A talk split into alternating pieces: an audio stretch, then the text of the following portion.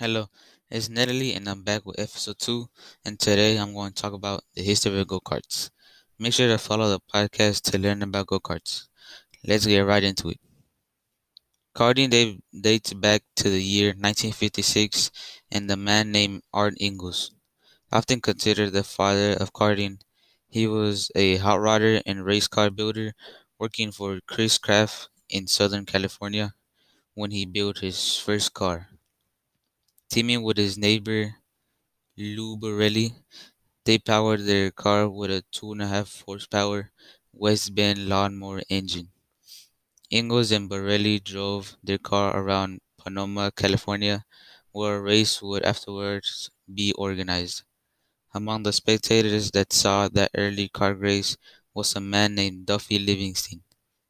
Livingston and his companion Roy Desbrow partnered with other early karting enthusiasts to start organizing races at the Rose Bowl in Pasadena, California.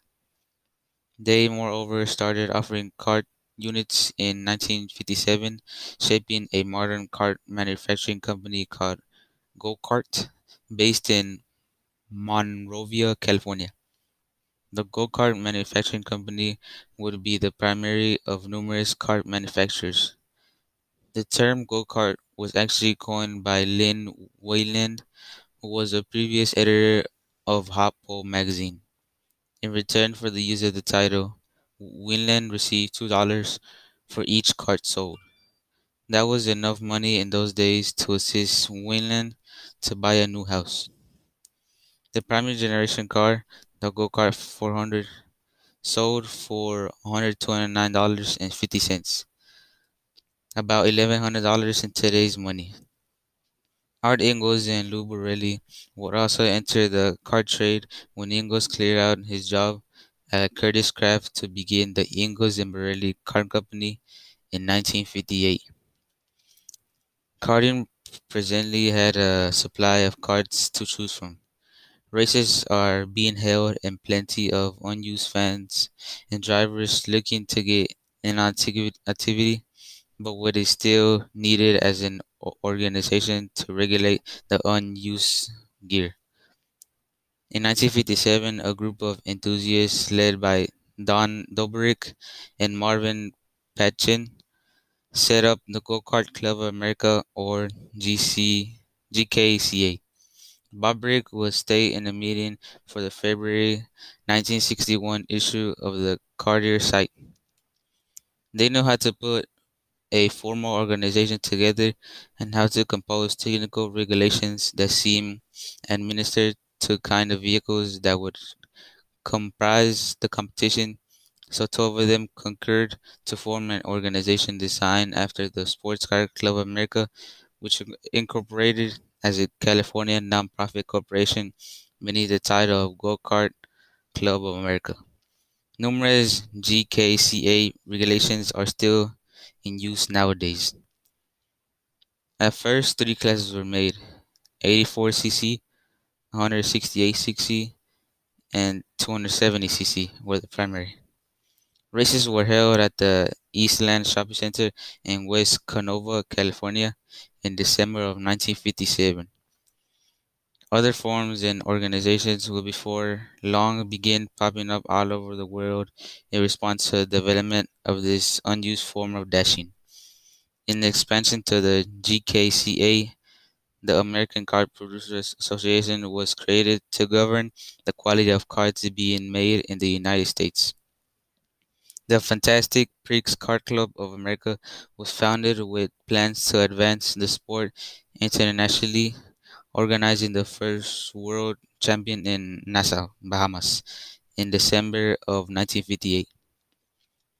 Go-karts picked up popularity in Italy, Britain, France, and other European nations. By 1960, occasions were being held all over Europe, and in 1962, the first events were held in the USSR. In 1958, the primary changeless karting circuit was opened in Azusa, California, where the go-karts fabricating company had set up its modern generation line. A couple of years afterward, go-kart would form one of the primary production line race teams, traveling as distant as Rockford, Illinois to compete within the North American Kart Affiliation National Championships, despite the early popular and rapid growth of karting with the United States. As the 1960s advanced, the popularity began to wind down. It was amid this time that the now familiar present-day car layout with a motor to the driver's side instead of behind the seat ended up standard. The FIA or Federation Internationale de Auto Automobile formed the Commission Internationale de Karting or CIK. The CIK was first chaired by Jean-Marie Balestre of France. He afterwards went on to, to be the president of the FIA from 1986 to 1993. The CIK made two categories, sport and racing, with the racing category allowing additional tuning of the karts. In 1966, a change was made to the arrangement of the World Championships. The title will now be challenged over three occasions. That season, all three occasions were won by Susanna Regan Raganelli from Italy within the 100cc class. Raganelli is still the only woman to win the World Championship title. The format of the championship would proceed to evolve all through the time that followed in 1960s, 1976, with the expectation of slowing the development of karting. The CIK formed Formula Europe.